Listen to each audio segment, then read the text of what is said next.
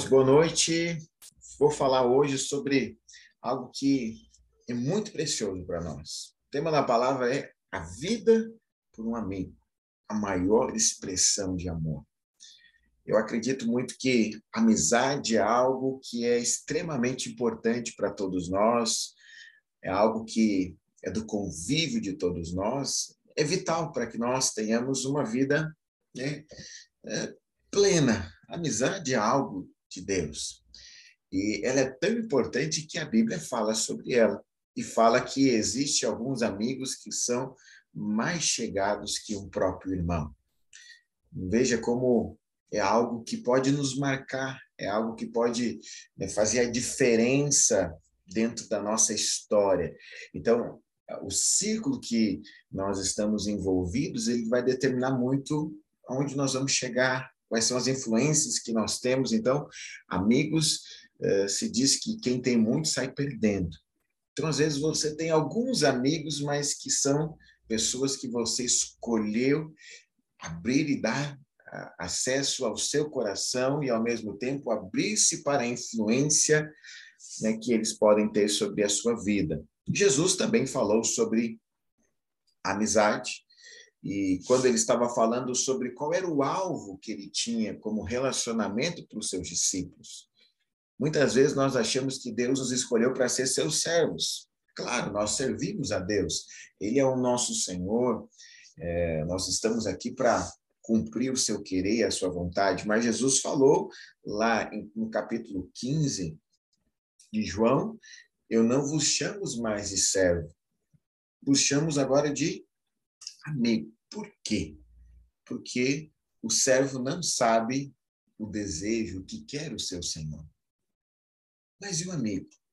O amigo sabe. Por quê? Porque tem intimidade, porque tem proximidade, porque anda junto, porque anda próximo. Depois de três anos aproximadamente, Jesus fez essa declaração: Olha, vocês já sabem o que eu quero, vocês já conhecem meu propósito, e na verdade esse é meu alvo. Eu não quero que vocês sejam simplesmente servos, eu quero que vocês sejam meus amigos. Olha, é, é muito melhor você ter um amigo do seu lado do que um empregado.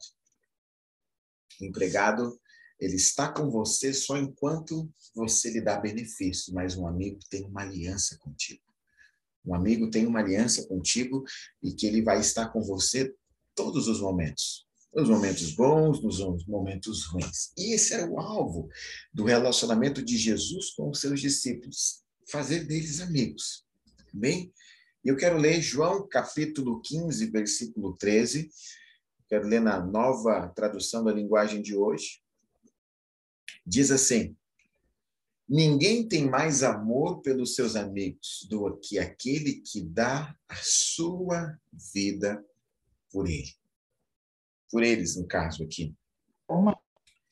Interessante que Jesus fez dos seus discípulos mais do que servos, fez os seus discípulos amigos. Amigos. E logo depois disso, qual foi a atitude que ele teve para com eles? Atitude que ele teve para com eles, atitude de amor, de entrega, que expressou, na minha opinião, mais alta manifestação de amor, foi ele entregou a própria vida pelos seus amigos. Olha só que coisa preciosa. Jesus morreu pelos amigos. Jesus entregou-se por ele.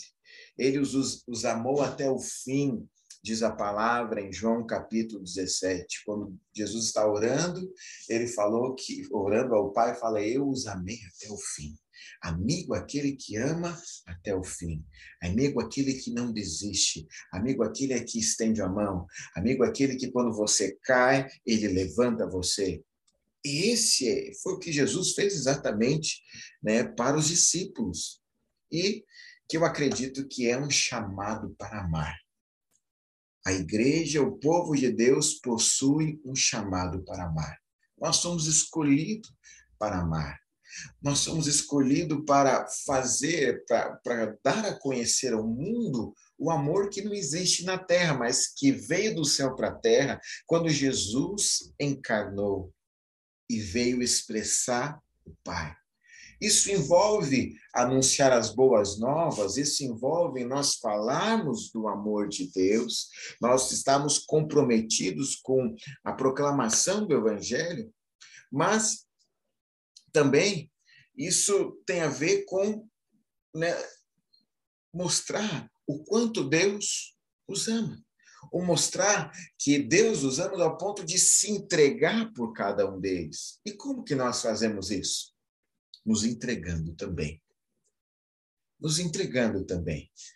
Eu gosto de, ao ler o Novo Testamento, de me identificar com todos os personagens que encontram Jesus.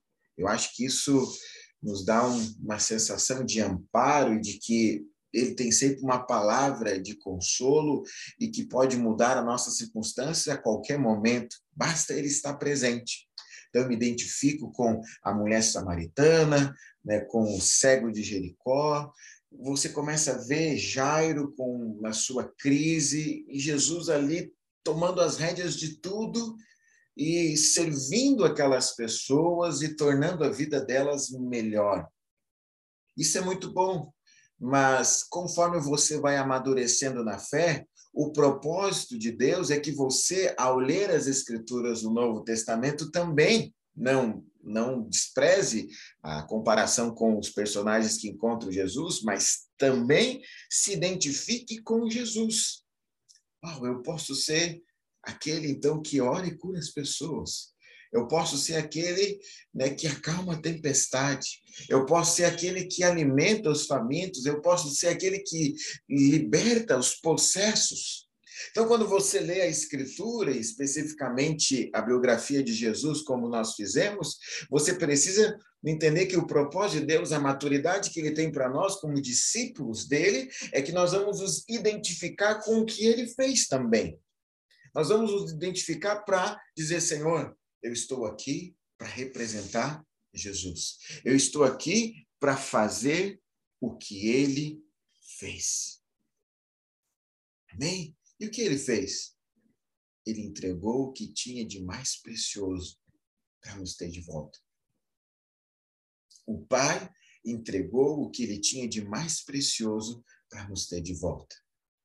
Foi essa é a expressão de amor né, que o mundo precisa conhecer. Então, essa é a prova de que Deus nos amou. Essa é a prova de que Ele nos amou. Ele nos amou porque Ele deu. Sabe? Só pode falar sobre algo quem experimentou, porque Deus nos deu Jesus, nós podemos experimentá-lo.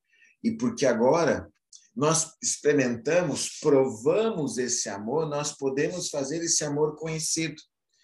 É engraçado você ver as crianças, quando ela conhece algo novo, e ela tenta usar palavras para expressar aquilo. E ela, então, não conhece o nome de algo, e ela tenta falar: olha, tem esse sabor, esse formato, é assim.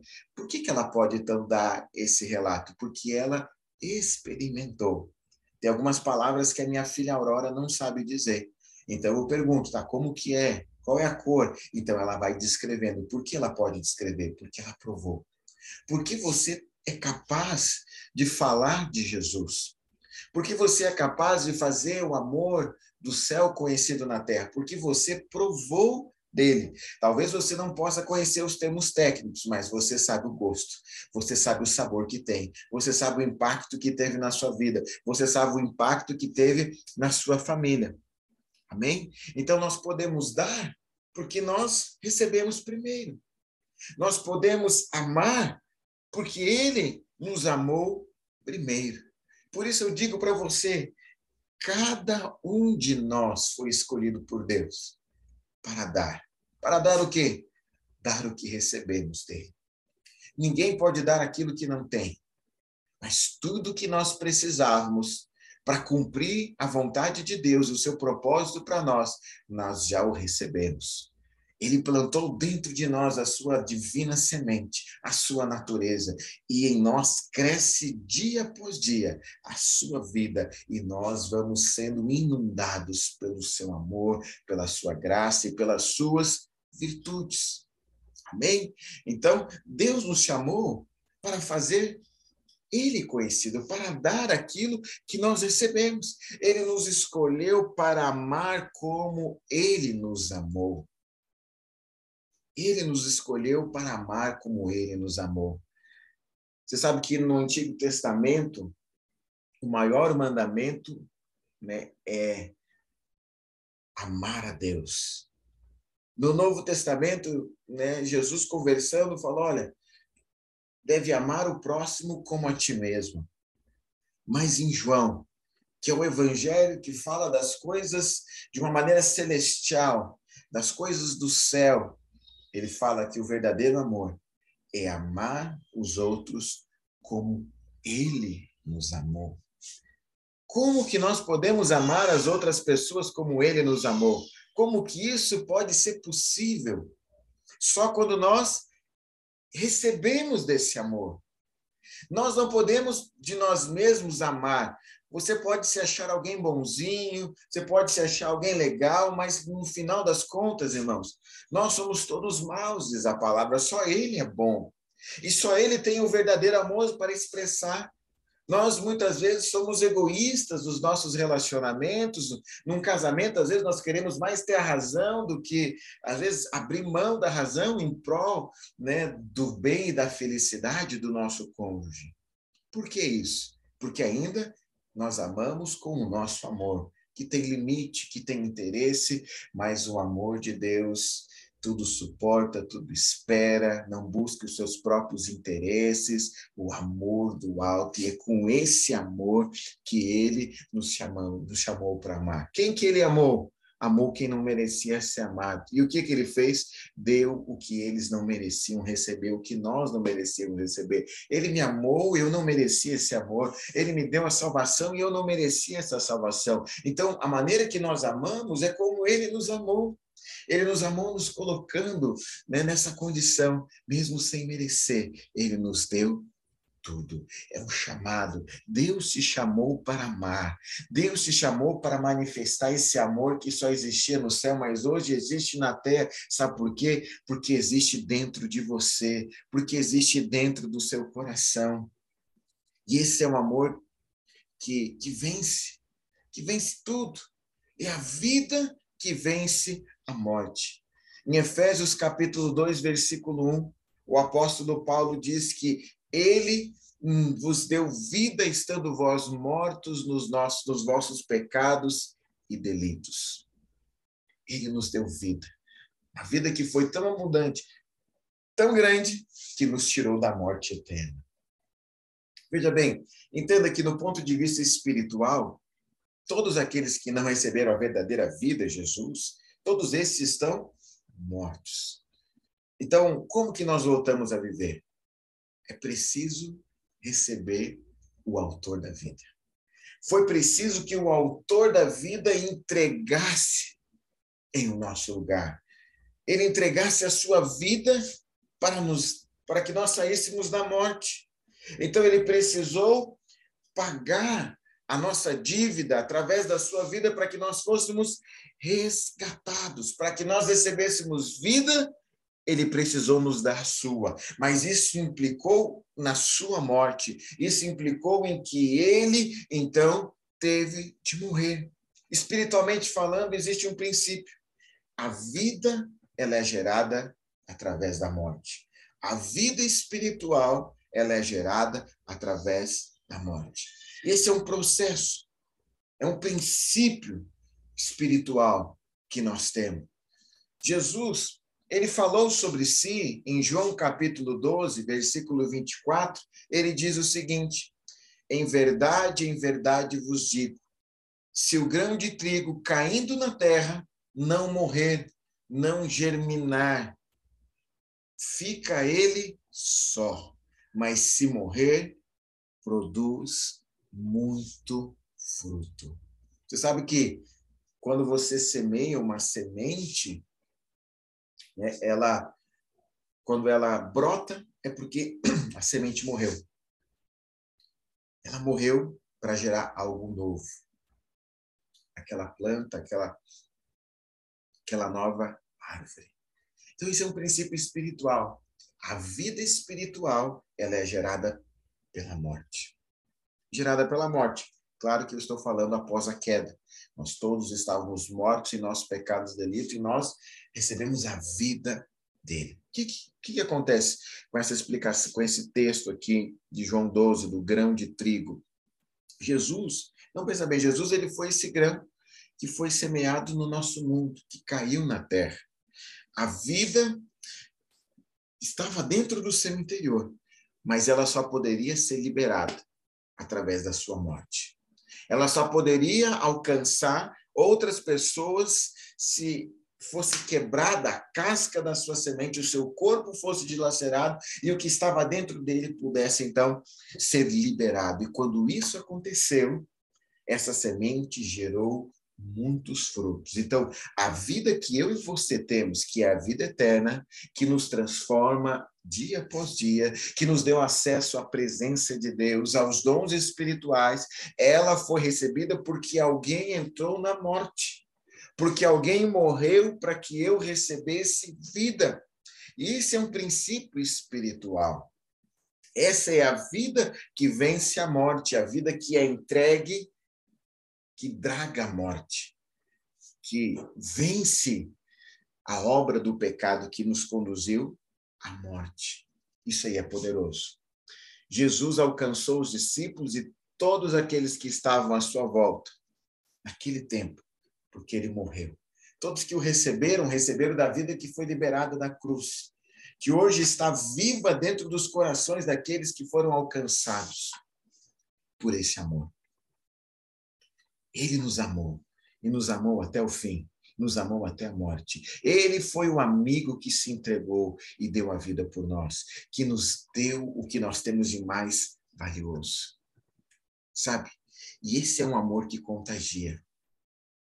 Morrer para que outros vivam é uma atitude de um grandioso amor, de muito amor.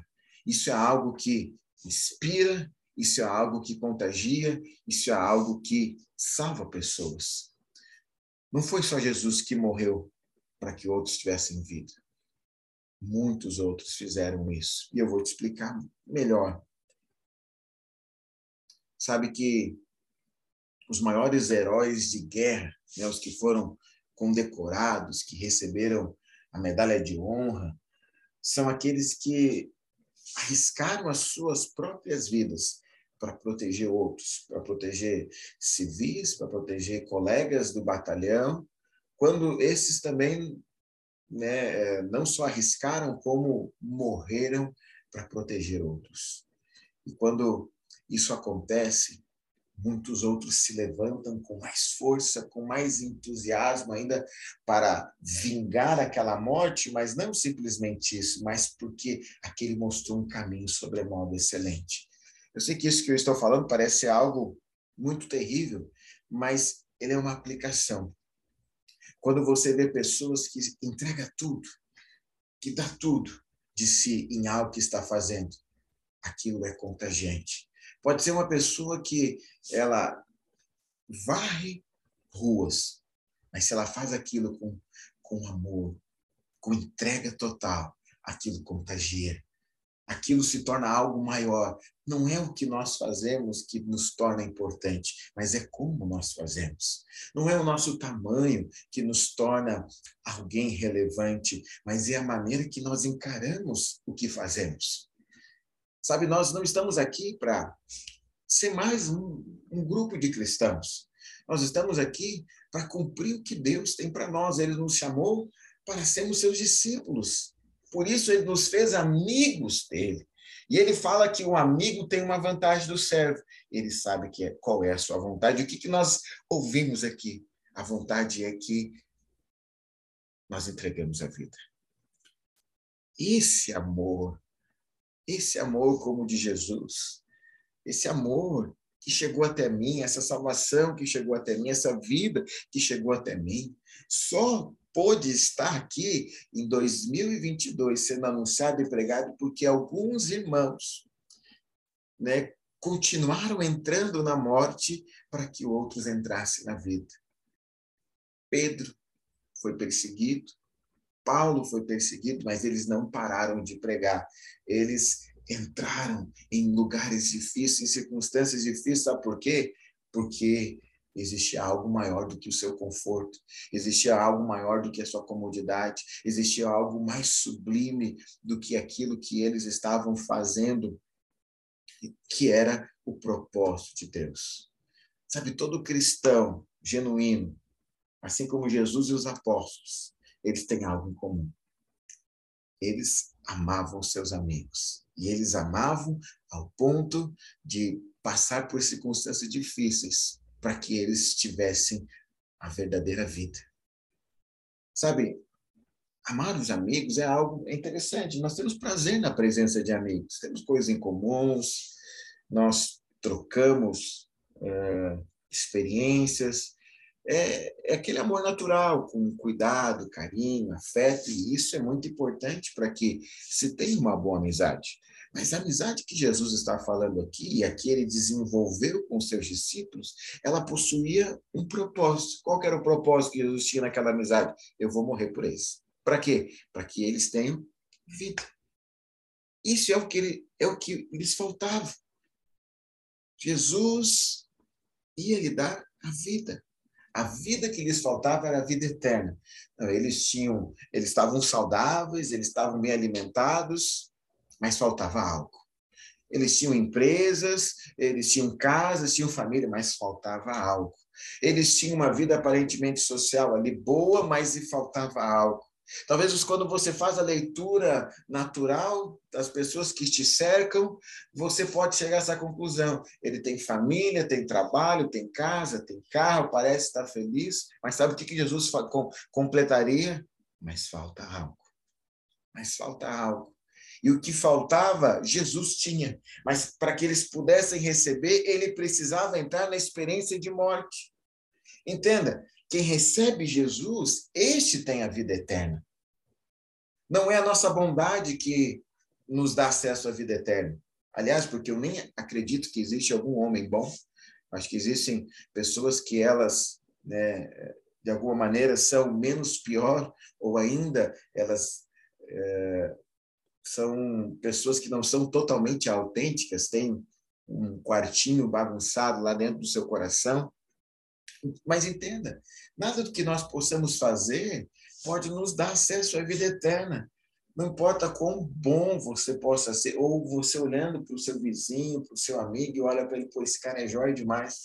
Eu precisei de dinheiro, nem na igreja me emprestaram dinheiro, mas essa pessoa emprestou. Esse aqui que deve mereceria ser alguém que tem a vida eterna. Mas a vida eterna é só para quem não merece. É só para quem sabe que nada do que ele faz pode garantir a vida eterna se recebe. E se recebe através de uma única pessoa. Se recebe através de Jesus. Quem não recebeu Jesus não tem a verdadeira vida. Pelo contrário, ele está morto. Não está morto fisicamente, está morto espiritualmente. E por isso, aqui entra. Os nossos relacionamentos, assim como o de Jesus, precisam ter um propósito. Qual que é o alvo dos seus relacionamentos.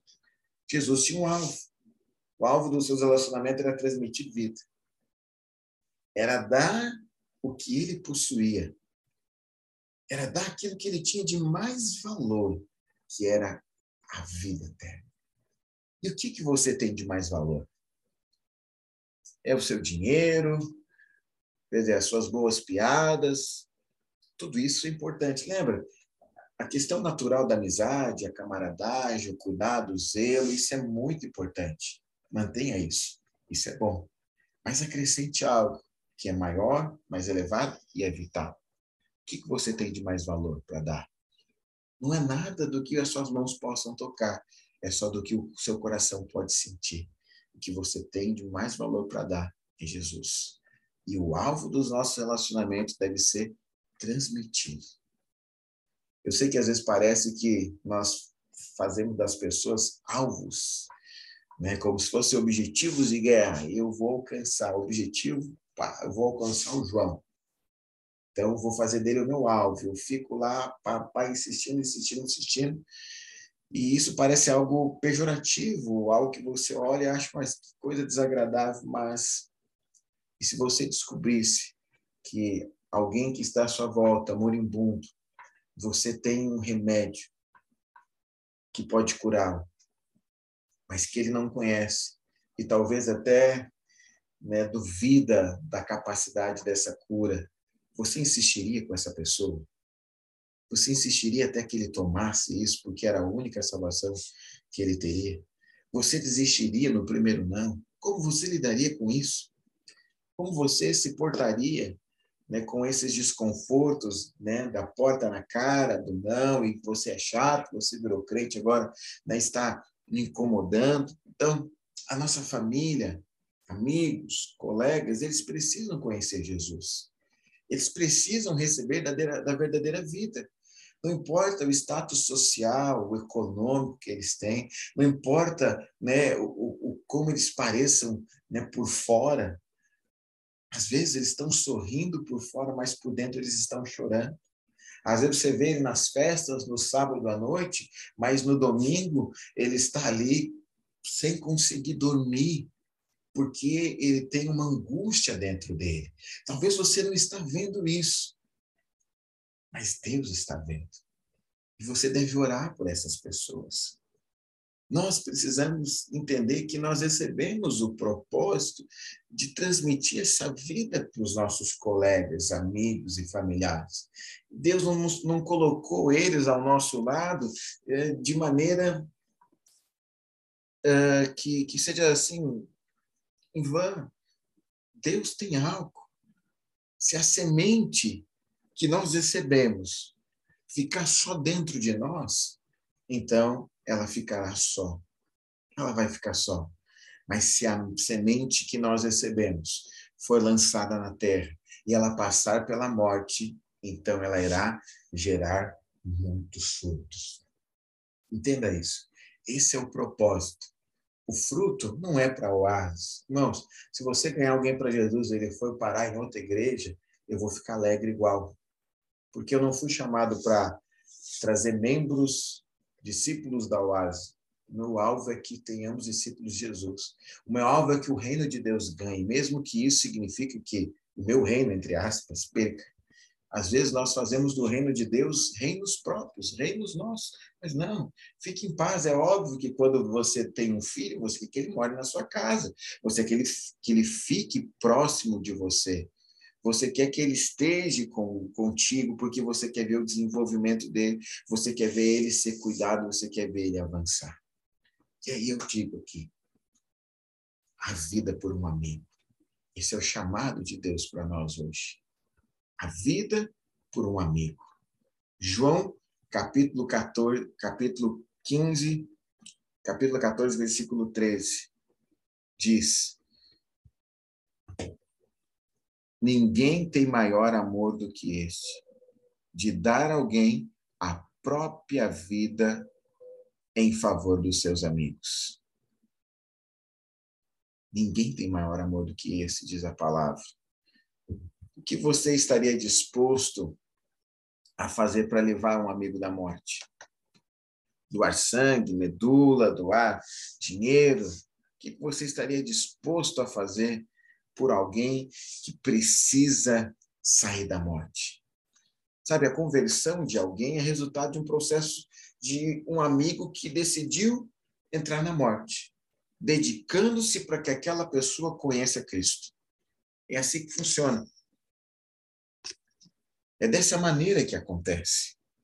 Então, sempre que alguém converte, pode ter certeza, alguém entrou na morte para que isso acontecesse. Dar a vida, né, não é algo no sentido literal. É algo no sentido de você dedicar a sua vida a algo, dedicar a sua vida a uma circunstância, a alguém. Então, jejum, oração, intercessão são atitudes que só os que amam são capazes de fazer pelos seus amigos. Isso é uma espécie de morte. Por quê? Porque nós abrimos mão de coisas que são legítimas, como comida, descanso e lazer, para que outros recebam a vida. Então, não existe conversão que não tenha sido gerada pela morte de alguém. Não tenha sido fruto de alguém que entrou nesse processo de entrega completa pela sua vida. Se você está em Cristo hoje, eu digo para você, alguém entrou na morte por você, alguém orou por você, alguém jejuou por você, alguém falou do amor de Deus para você, alguém se entregou, alguém né, insistiu, alguém né, entrou num, num, num propósito de jejum. Entenda isso. Deus alcançou você porque alguém, alguém alcançou você. Porque alguém entrou nesse processo de morte. Então, transmitir a vida que recebemos de Jesus é a mais alta expressão de amor. Se você quer demonstrar que você ama alguém, transmita a vida que está dentro de você. Muitas vezes vai ser difícil. Às vezes vai ser até embaraçoso. Você pode até passar vergonha. Na escola e no trabalho, então já aconteceu comigo. E às vezes pode ser até arriscado. Mas eu quero te dizer, vale a pena. E se existe risco, se existe né, dificuldade, e às vezes até possibilidade de ser embaraçoso, isso significa que você está vivendo o verdadeiro amor. Por quê? Porque o verdadeiro amor né, é quando você coloca o outro no centro. Você está disposto a correr risco e até sofrer em prol de outros. E esse é o amor de Deus. O amor que é altruísta, que sempre pensa no outro primeiro. O amor do mundo sempre pensa em si primeiro, mas o amor de Deus coloca os outros antes. Eu lembro da conversão de Paulo, antes Saulo, um homem cruel, perseguidor da igreja, da igreja, dos cristãos, e que tinha tido uma experiência com o próprio Jesus. Mas ninguém sabia dessa experiência. Então o Espírito Santo fala para Ananias: Olha, vai visitar Saulo e vai orar por ele. Você imagina você, um bandido que era especializado em matar pessoas como você. Deus enviou Ananias para talvez a missão mais arriscada que ele teria, de ir encarar alguém que o perseguia, que perseguia os seus irmãos, o seu povo, a igreja. Precisava de amor porque é, para isso, porque é, dá o que ele não mereceria receber, a oração, a cura pelos seus olhos que foram ofuscados pela luz de Deus. Mas ele foi. E através dessa visita, Ananias foi usado por Deus para que ele, eh, Paulo, Saulo fosse curado. E não somente isso, ele batizou Saulo. E posteriormente Saulo foi cheio do Espírito Santo. E eu vou encurtar a história, ele se tornou o maior pregador do evangelho em todo o mundo se tornou o maior pregador do evangelho de todo mundo. Olha, irmãos, eu já tive experiências inúmeras, mas eu me lembro de uma que tinha um colega de trabalho meu que ele debochava da minha fé. Ele era uma pessoa é, muito cética, é, que lia muito, então ele teve uma vez que ele me tirou do sério quando ele falou que Jesus durante os seus o seu jejum, os 40 dias, foi para a Índia aprender com é, o Buda. Ah, eu fiquei bravo. fiquei bravo, aí né, me posicionei com ele, mas depois pedi perdão. E, mas eu continuei insistindo. E quando ele converteu, ele e a esposa me procuraram, né, me, me contaram feliz, e depois ele se tornou pastor. Era chato conversar com ele, porque ele sempre tentava me agredir. Era arriscado no sentido moral falando. Mas eu não desisti. Porque se ele estava próximo de mim, ele precisava ouvir o que eu tinha para falar. Veja dessa maneira as pessoas que estão à sua volta. Me lembro que eu orei para que meu pai convertesse por 10 anos. Não desisti. Todos os dias eu orava. Meu pai, meu pai. E ele converteu. Teve uma experiência de salvação com o Senhor Jesus. Eu digo isso para você. Deus ele colocou a vida dentro de você, a vida que você tem, ele deu. Você não poderia tomá-la, mas ele te deu com um propósito. Ele te fez um amigo dele um discípulo dele para seguir os seus passos, sabe o que, que ele fez? Ele deu a vida pelos amigos. Ele deu a vida pelos amigos. Então, Deus nos deseja, deseja nos usar para levar essa vida para muitas outras pessoas. Isso pode implicar desconforto. Você pode, Deus vai chamar você para jejuar por alguém. Às vezes você vai visitar uma pessoa em vez de ficar em casa. Você vai levar ela numa oásis, você vai levar ela numa conexão. Às vezes é melhor ficar deitado vendo o Domingão do Faustão, acho que nem tem Domingão do Faustão mais. Não sei, às vezes você fica na TV, na internet, vendo qualquer outra coisa, meu irmão. Vamos abrir os olhos. O que acontece na Ucrânia está acontecendo espiritualmente. É uma guerra espiritual. E Jesus está voltando e eu tenho certeza que ele vai nos pegar quando voltar servindo, lançando a semente, amando os amigos, dando a nossa vida. Então, nós vamos entrar em desconfortos, entrar na morte para que outros vivam. Vamos entrar em oração, às vezes, orar só por uma pessoa. Deus vai levantar nosso meio, irmãos, com um, um, um, ministério de intercessão. Acho que é um dos ministérios que tem mais envolvimento de amor. É quando as pessoas têm esse ministério de intercessão. Ela ora, às vezes, por uma pessoa por muito tempo. E eu não falo por muito tempo a longo prazo, às vezes gasta minutos que a gente gasta numa oração geral, né, de todo o nosso dia, às vezes ela gasta orando só por um. 30 minutos, uma hora, duas horas só por uma pessoa intercedendo. Isso é amor demais. Podia estar vendo TV, podia estar lá fazendo qualquer outra coisa, fazendo um hobby, mas ele, aquela pessoa decidiu entrar na morte, abrir mão daquilo que é legítimo para que outro pudesse receber a vida. Talvez existam salvos que precisam de nossas orações e visitas.